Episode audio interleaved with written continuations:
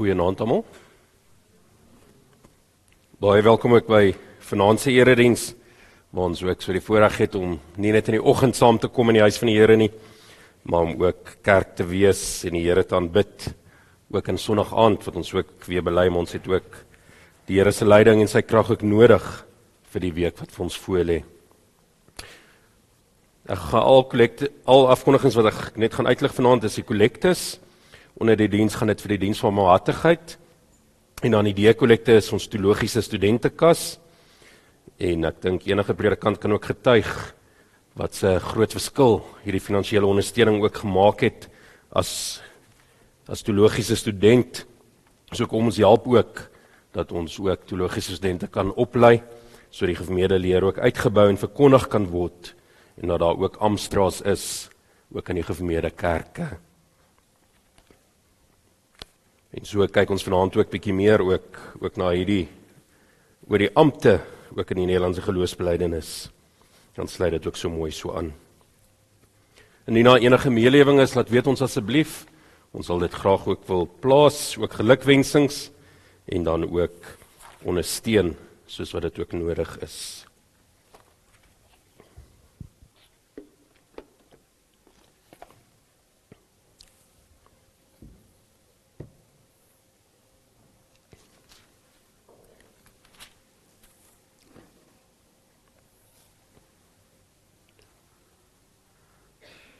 As ek opkyk na die berge, waarvandaan sal vir my hulp kom?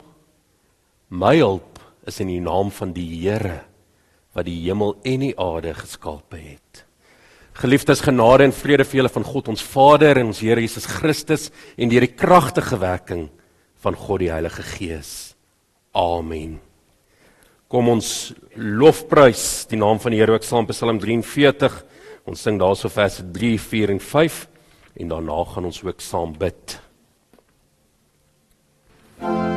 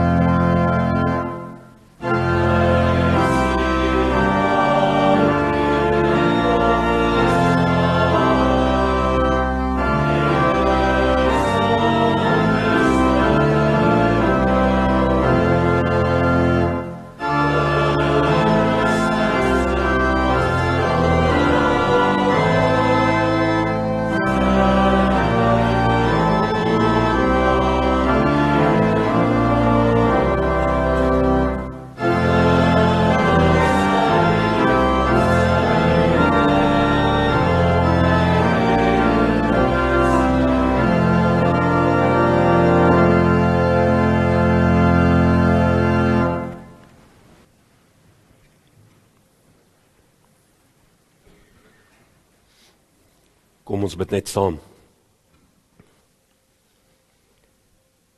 Here ons God, ons wil U altyd loof en dank omdat ons weet omdat U ons liefhet en ons het U ook lief, Here. Lief omdat U ons uitverkies het sodat ons ook kan deel in die verlossing, die redding wat vir ons is in die Seun Jesus Christus.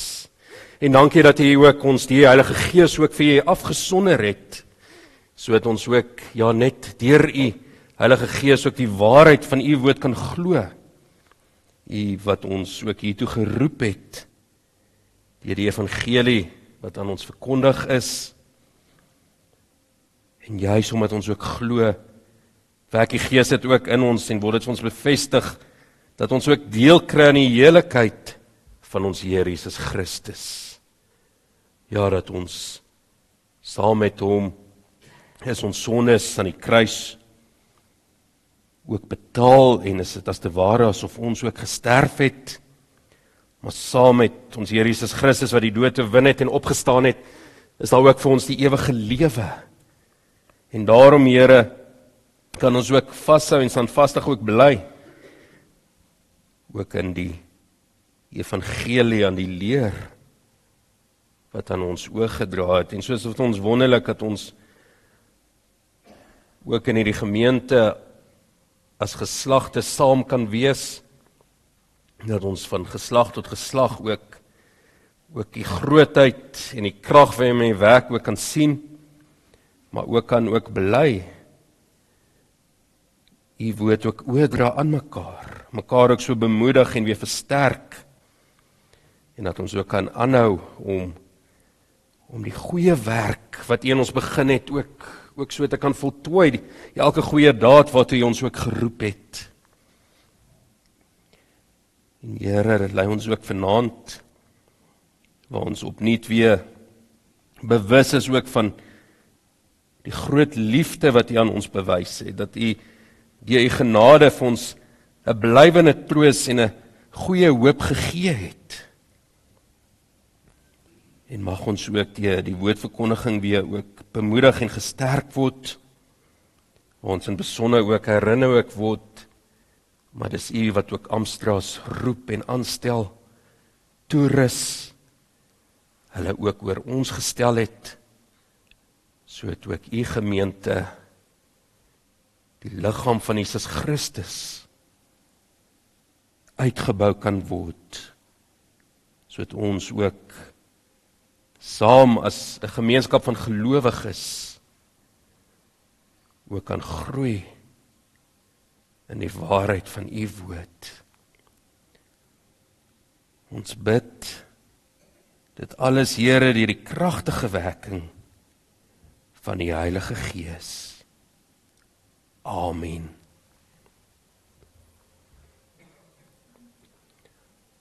Geliefdes, kom ons sing nou ook Psalm 116, ook 'n bekende Psalm. Daar sing ons vers 1, 9 en 10 waar ook daardie oproep is om met die Here verlos gaan ons ook bely ook in sy diens staan.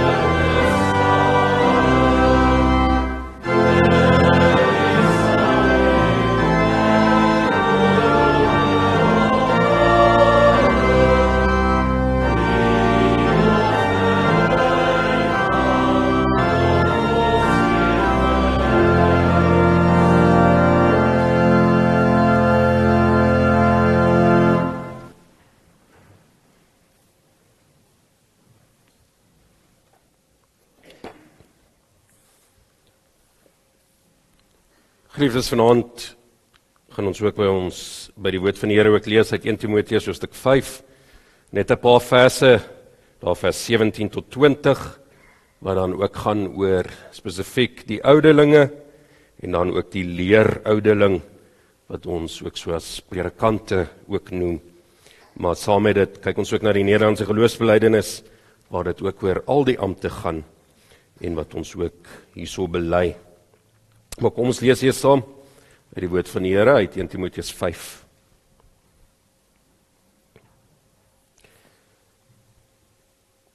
Die ouderlinge wat goeie leiding gee, behoort dubbele erkenning te kry vir al die wat hard werk deur te preek en onderrig te gee. Want die skrif sê jy mag nie 'n bees waarmee jy graan dos se bek toebind nie en ook die arbeider is geregtig op sy loon. 'n Beskuldiging teen 'n ouderling moet jy nie aanneem nie teensyde die twee of drie getuies bevestig word.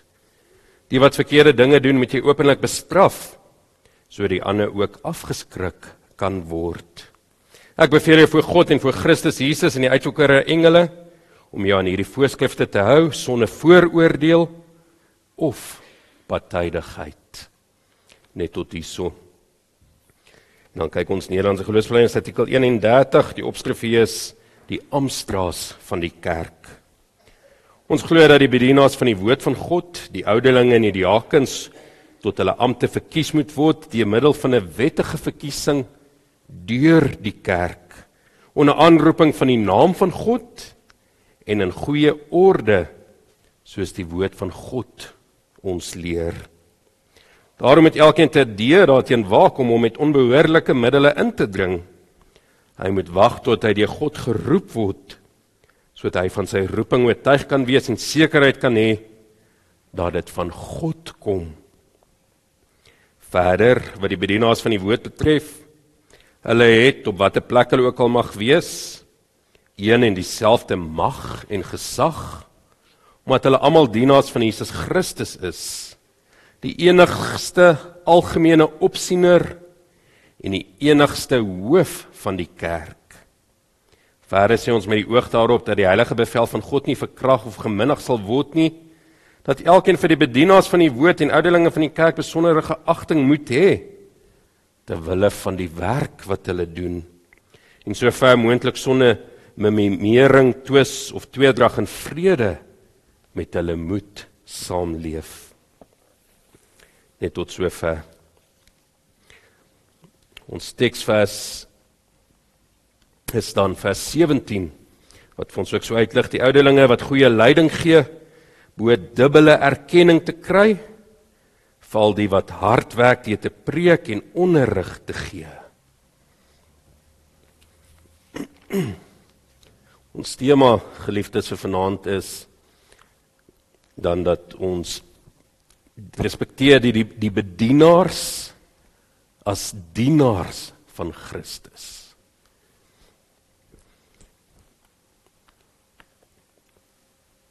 Hier so 'n artikel 31 gaan ons voet op op wat ons die vorige keer ook geleer het, het artikel 30 ook oor die Amstraas, soos daar ook gesê het, het ek nie stil gestaan spesifiek oor oor die roeping en taak van elke Amstraas nie, want ons het ook onlangs met doen my Anton se bevestiging wie ook gehoor die taak en roeping van 'n predikant.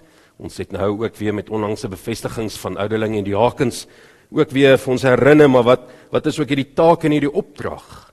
En dan gaan artikel 31 gaan gaan meer daaroor ook oor die oor die optrede wat ons as gemeente ook moet hê teenoor Amstraas en dat daar ook nie onderskeid gemaak moet word tussen die verskillende Amstraas nie, daar moenie voorgetrek word nie en dat daar ook 'n orde en 'n proses is waardeur iemand ook aangestel word as 'n amptstraal.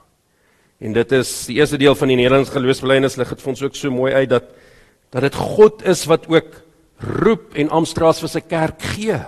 En daarom soos die gemeente kerk ook gebruik het dat ons eers waar ons saam onder die aanroeping van die naam van die Here is ook moet ondersoek instel om te kyk maar watse gawes het die Here ook in die gemeente gegee? Die voorstelling van Amstraas is nooit iets wat ons net ligtelik doen of of net wyke wat ons wil volmaak met mense nie. Dit is eerstens in die eerste plek daar waar ons na die woord van die Here ook moet luister en, en daarom is dit ook belangrik ons proses van wat ons te approbasie voorhou dat dat daar ook vanaf die gemeente gesê kan word maar maar is hierdie broeder of by die jakens hierdie suster het hulle die nodige gawes en het hulle ook die Christelike karakter soos wat dit vir ons ook beskryf word hoe Amstras val in die pastorale briewe waar dit vir ons so mooi ook uitgelig word. En dan is dit nie dat dat ons sê by by 'n verkiesing of 'n aprobasie dat dat ons noodwendig van elke liewe Amstra in hierdie gemeente van hou nie. Nee, ons weet dit is ook menslik. Ons het verskillende persoonlikhede en ons het verskillende gawes alhoewel die ouderlinge en die diakens spesifieke take het, is daar ook nog mense met besonderse gawes. Maar hoe hanteer ons dan ook hierdie verskille as iemand wat ons ouderling of diaken of predikant is, iemand is wat wat ek nie ook so baie van hou nie. En dis waar ons ook moet onderskei. Dit gaan nie net oor oor jou eie voorkeur net wat jy ook wil hê nie.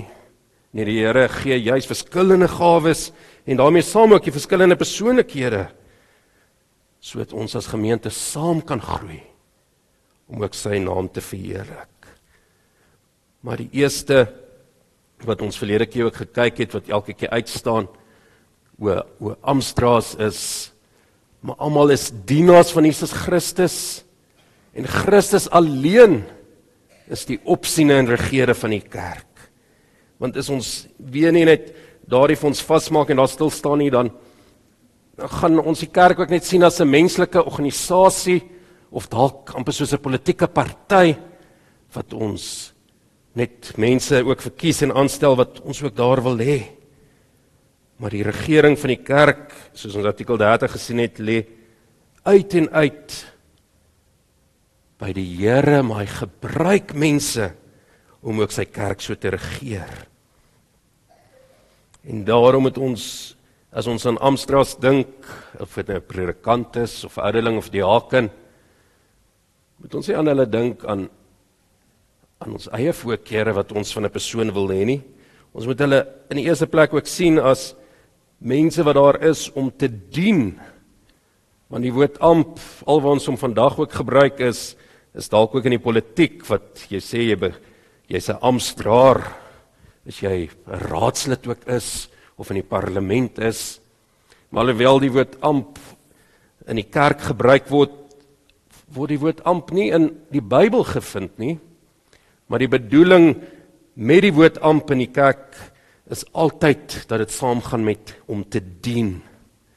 En daarom is dit baie mooi opdrag ook vir vir ons amptstraas ook hierdie beeld van 'n wagter wat sy kudde ook oppas. Handelinge 20 vers 28 waar Paulus ook op reis was en die ouderlinge van Efese laat kom het en dan sê hy vir hulle pas julle self op in die hele kudde wat die Heilige Gees onder julle sorg gestel het. Soos wagters se kudde versorg, so moet julle die gemeente van God versorg wat hy vir hom verkry het deur die bloed van sy eie seun. En daarom 'n Amstrase taak en sy roeping is is altyd 'n belangrike taak. Dit is ons almal staan in diens van die Here, maar maar waar jy as 'n amptstraf verkies is, word daar ook besonder vir jou ook verantwoording gegee. En dit kry ons dan ook dat ons ook in Jakobus die oproep is nie almal van ons met leermeesters wil wees nie want ons gaan sterker beoordeel word. Ons kry dit in Hebreërs hoofstuk 13 ook wat ook sê dat dat ook die voorgangers het ook 'n moeilike taak, 'n moeilike werk, want hulle is verantwoordelik ook vir die gemeente. Want die Here gaan rekenskap van hulle vra ook oor die gemeente. En daarom moet ons ook wanneer ons die amp oorweeg ook in die roeping op ons gelê word, dit ook altyd ernstig oorweeg. Ons kan nie anderste nie as om dit bidend te doen en en ook te vra maar mag die Heilige Gees ook vir ons hierso ook aandui dat ek ook in hierdie amp en hierdie roeping kan staan wat die Here vir my roep. En dan moet ons ook nou waak dat ons ook nie moet sê maar dat ek nooit goed genoeg is om 'n Amstra te wees nie. Mense kry dit ook baie keer dat ons baie keer net fokus op ons tekortkominge, dink maar net aan Moses toe die Here hom geroep het. Sê dadelik my Here, hoekom ek? Ek kan nie mooi praat nie. Ons sien dan ook met die van die ander profete ook elke keer dat ons dadelik dink aan ons swak eienskappe.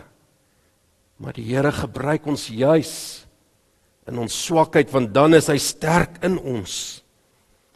Want vir Amstra gaan dit nooit oor sy eie eer of aansien of dat hy die mense moet herken of erken word nie. Nee, dit gaan altyd daaroor dat 'n Amstra in diens van die Here staan en die Here is getrou en hy rus ook toe en gee die gawes wat ook nodig is. En daarom gebruik die Here dan ook sy kerk om Amstra's ook te verkies. Want as ons net gewerk het met die beginsel en baie groepe doen dit ook om te sê maar ek ek is vol geroepe, maak my 'n Amstraer dan kan ons dit ook kry dat mense vir die verkeerde redes ook Amstra's wil wees. Daarom sê ons duidelik maar die gemeente verkies dit onder leiding van die Heilige Gees. En dit kan ook dan wees dat jy dalk nou al die roeping beleef maar jy ook geduldig moet wag dat die tyd ook nog nie reg is wat die Here jou ook in hierdie diens wil gebruik nie.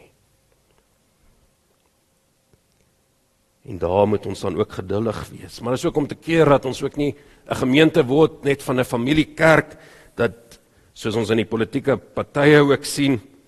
Vandag was dit weer 'n opskrif by die koerant om te sê maar maar politici en ministers stel ook hulle neefies en niggies aan en so word die hele familie ook verryk en so kan dit in die kerk gebeur dat ons dit later wil maak dat hierdie hierdie spesifieke familie se kerk is. Maar dit bly altyd die kerk van Jesus Christus. Hy is die algemene opsiener. Hy is die hoof van sy kerk. Want hy het sy kerk duur gekoop met sy eie bloed. Het hy elke lidmaat se sonne skoon gewas en het die Here ons ook so bymekaar gebring. Maar kom ons kyk dan ook verder maar hoe ontvang ons ons ons Amstraas? En hierdie deel was vir my ook so 'n bietjie moeilik om om voor te berei om om nie te laat klink dat dat ek wil vra maar as 'n bedienaar soek ek nou meer aansien Maar aan die ander kant is dit ook maklik want dis die opdrag wat die Here vir ons gee. Dit is ja, hierso duidelik vir ons in in Timoteus vir ons so gegee ook die ouderlinge wat goeie leiding gee bo dubbele erkenning te kry. Val die wat hard werk deur te preek en onderrig te gee. En baie interessant as jy ook in die Grieks na hierdie gedeelte kyk is hierdie hierdie dubbele erkenning het eintlik dan dan ook die woord en dit pas ook in die konteks hier in dat dat daar eintlik kan sê dubbele geld gee, dubbele middele gee.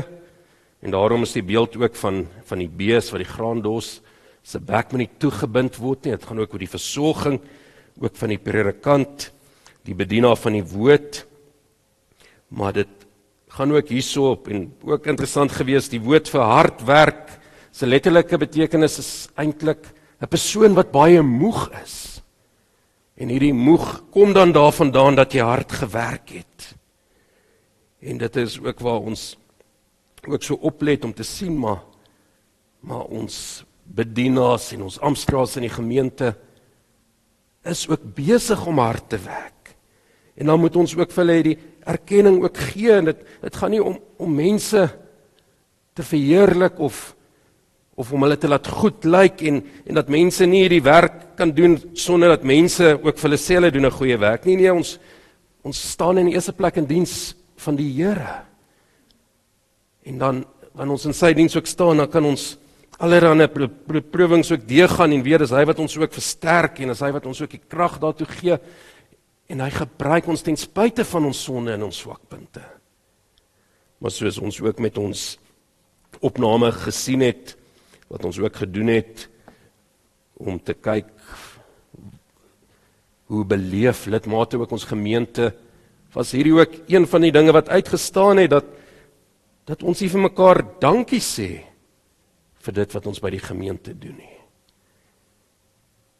En dan dan kom dit ook daarop neer dat ons ons ook hierdie vrug van die gees ook nie het nie en ons moet ook daaraan aandag gee dat ons nie net als van selfsprekend aanvaar nie.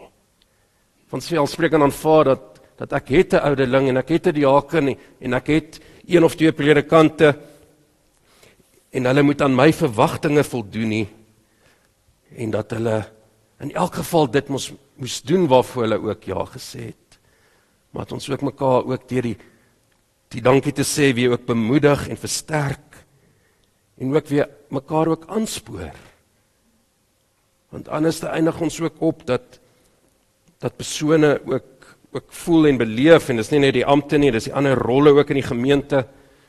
Dalk is dit net die klankspan of persone wat teeskink buite of die persone wat help met die terrein en die geboue dat dat hulle dit net as 'n pligsbesef doen. En dan raak dit nie meer 'n diens en 'n vreugde en 'n gawe wat ons ook aanwend omdat die Here ons ook daartoe roep en vir ons die gawes gee nie. Daarom is dit belangrik kom ons respekteer mekaar, kom ons gee mekaar dan ook 'n dubbele erkenning ook vir die harde werk wat ook verrig word. En dan die ander tekste wat vir ons ook hierby aansluit is dan ook spesifiek Hebreërs 13 wat dan die oproep is, maar dink aan julle voorgangers wat die woord van God aan julle verkondig het. Let op hulle lewenswandel tot die einde toe en volg die voorbeeld van geloof wat hulle gestel het. En dan gaan dit ook oor die voorbeeld wat daar ook is wat ons kan navolg, maar dan is ons verder ook gaan vers 17 julle voorgangers hou wag oor julle lewe en moet aan God rekenskap gee.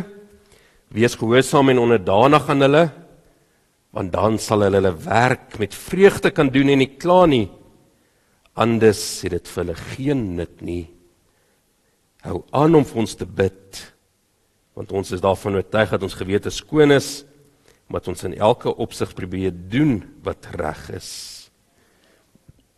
En so word dit ook weer vir ons in 1 Tessalonisense hoofstuk 5 ook ook weer so gesê, vers 12 Maar broers, ons vra julle erken die mense wat so hard aan julle werk en julle in opdrag van die Here lei en teregwys.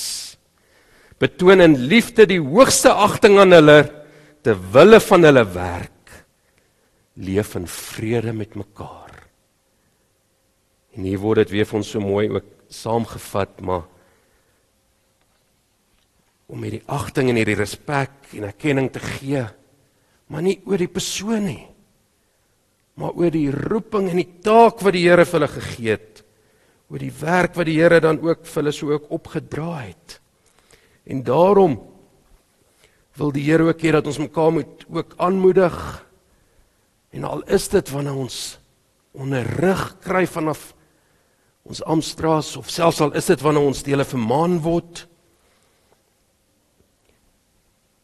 Maar wanneer 'n ouderling of 'n diaken of 'n predikant my besoek, dan beskou ek hulle as 'n verteenwoordiger van Jesus Christus.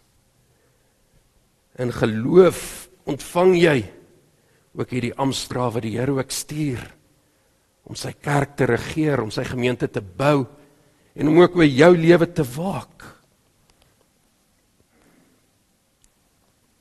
En ja, dit is so. Ons Amstraas is sonnige mense.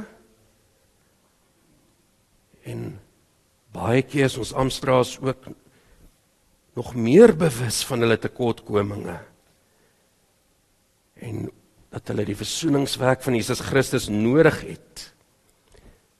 Maar dit beteken nie dat die gemeente ook aan vrye teels gee om hulle te minag of hulle nie met respek hanteer nie. Kyk maar net na Paulus se voorbeeld ook. Sy lewe wat gekenmerk was as iemand wat die kerk van die Here vernietig het. En hy noem in sy brewe ook, hy was die grootste sondaar van almal. Maar tog het die Here hom ook vrygemaak van sy verlede en hy gebruik hom dan ook in sy hede om ook sy koninkryk te bou.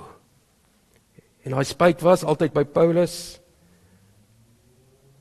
Maar dan kan hierdie Amstra nie net gediskrediteer word en en so kan hy glad nie meer diensbaar in die koninkryk van God wees nie. En so moet ons ook kan sê maar dat ons ook mekaar vergewe en dat ons nie so maklik op op 'n Amstra se swakhede bly hamer nie maar dat ons fokus is op die take en die roeping wat die Here gegee het. Soos wat hy dan ook die ampte vir ons gestel het. Maar dan word hy vir ons ook uitgelig. 1 Timoteus 5: Ja. Daar is tye wat Amstraas ook verkeerd optree. Maar dan word daar ook soos dit in Nomem ons leer gesê, maar maar moenie na kinderstories net luister nie. 'n beskuldiging teen 'n ouderling moet jy nie aanneem nie tensy dit deur twee of drie getuies bevestig word. En so moet daar ook duidelike bewyse word gegee word ook waar 'n persoon ook so optree en en dan weet ons ons ken die proses van Matteus 18 wat ook gevolg word. Maar ook daar waar dinge nie openbaar is, vers 20, die wat verkeerde dinge doen, moet jy openlik bestraf sodat die ander ook afgeskrik kan word. En hier spesifiek is dit in die konteks van die Amstraas en hierdie die verklaring sê die openlike bestraf is nie noodwendig voor die hele gemeente nie. Nie as hy ou volhard in sy sonde en dit kom daai by daai punt waar die afsnyding ook kom, dan moet dit voor die gemeente ook bekend gemaak word. Maar ook hierso voor die hele vergadering. Vandag sal ons sê voor die kerkraadsvergadering. En so het ons ook artikel 81 waar ons mekaar ook bemoedig en en aanspoor en ook weer weer terugwys op ons roepings. Want dit is 'n groot voorreg en 'n prysenswaardige roeping om as 'n Amstra van die Here ook gekies te geword het. En daarom gemeente Kom ons kyk dan opnuut weer na ons Amstraas. sien ook raak dat die verantwoordelikheid wat hulle het en die taak wat hulle het nie altyd maklik is nie. Maar waar hulle ook vashou aan die Here en aan sy woord. Daar gebruik die Here hulle ook tot opbou van sy gemeente, van sy kerk. En so word ons ook herinner. Ja, ons Amstraas en besonder maar elke gelowige staan in diens van die Here. En ons moet bereid wees om positief sy roepstem te luister en dit ook so uit te leef. Ja, Amstraas en die kerk is noodsaaklik.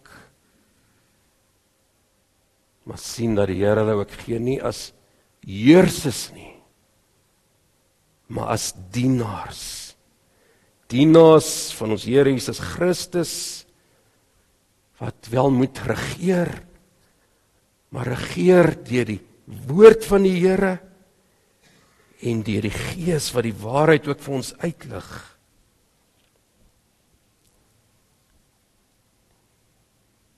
Maar besef ook dat die Amstraat dan ook geroep is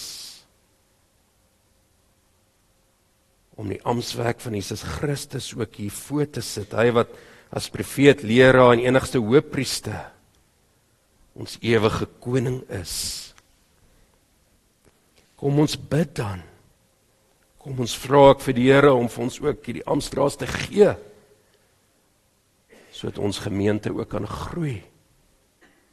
Nie in getalle nie, maar in geloof, in liefde vir die Here en liefde vir mekaar sodat ons die Amstrals ook vir ons die voorbeeld stel. Herres wat voor uitloop om 'n kudde op te pas. En sodat ons almal ook met ons hele hart, siel en krag die Here kan lief hê en ook ons medemens. Amen. Kom ons bid net saam.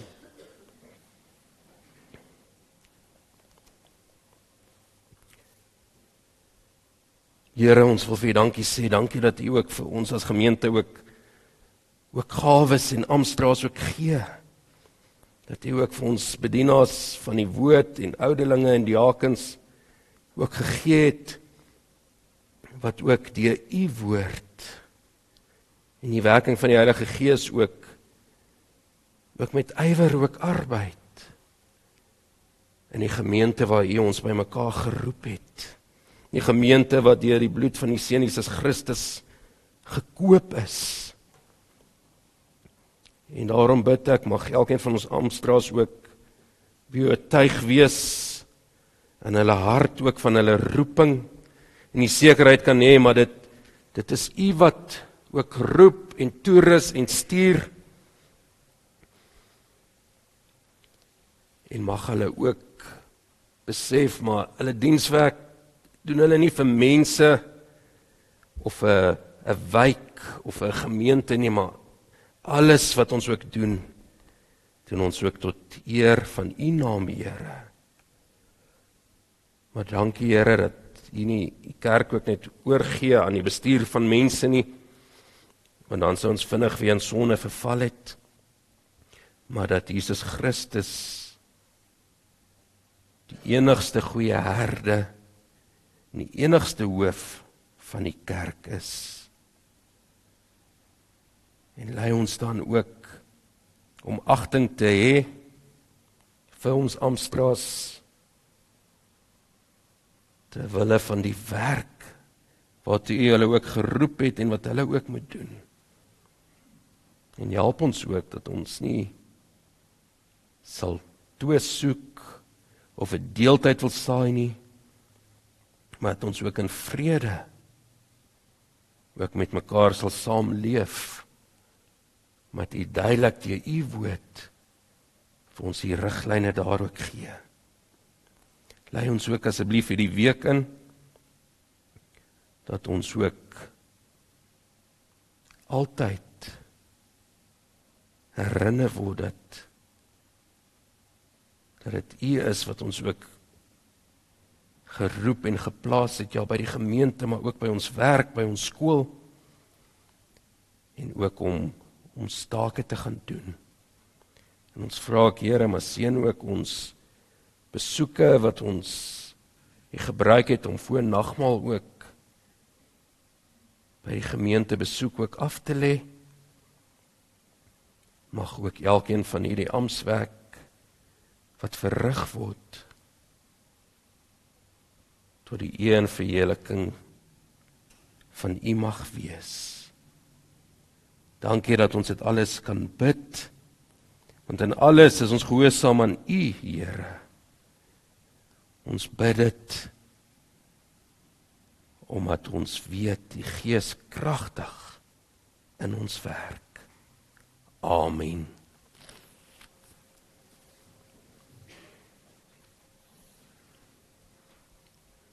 Geliefdes, ons het nou ook die voorreg vir die diens van almatigheid sodat ons die hakens ook hierdie middele ook kan versprei. Mm.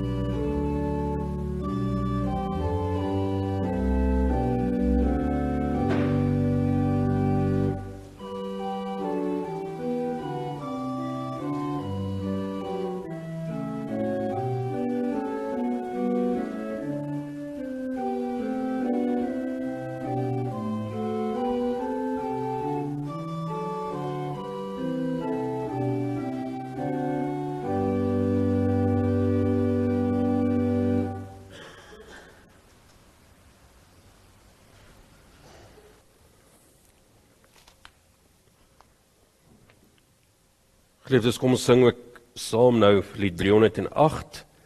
Daar sing ons al die verse waar ons dan ook so die die oproep ook het en vir die Here ook vra maar sterk ons en maak ons ook diensbaar ook in die werk wat U ons roep.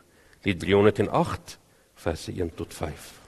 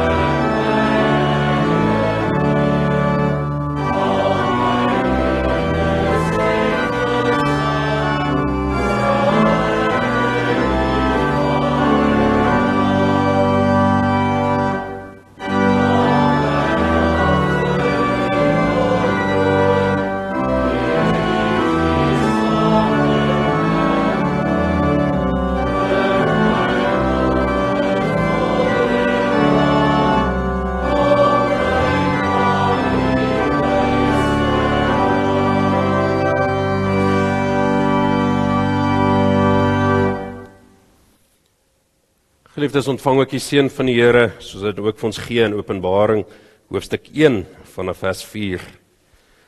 Genade en vrede vir julle van hom wat is en wat was en van kom en van die sewe geeste voor sy troon en van Jesus Christus, die geloofwaardige getuie, die eerste wat uit die dood opgestaan het, die heerser oor die konings van die aarde.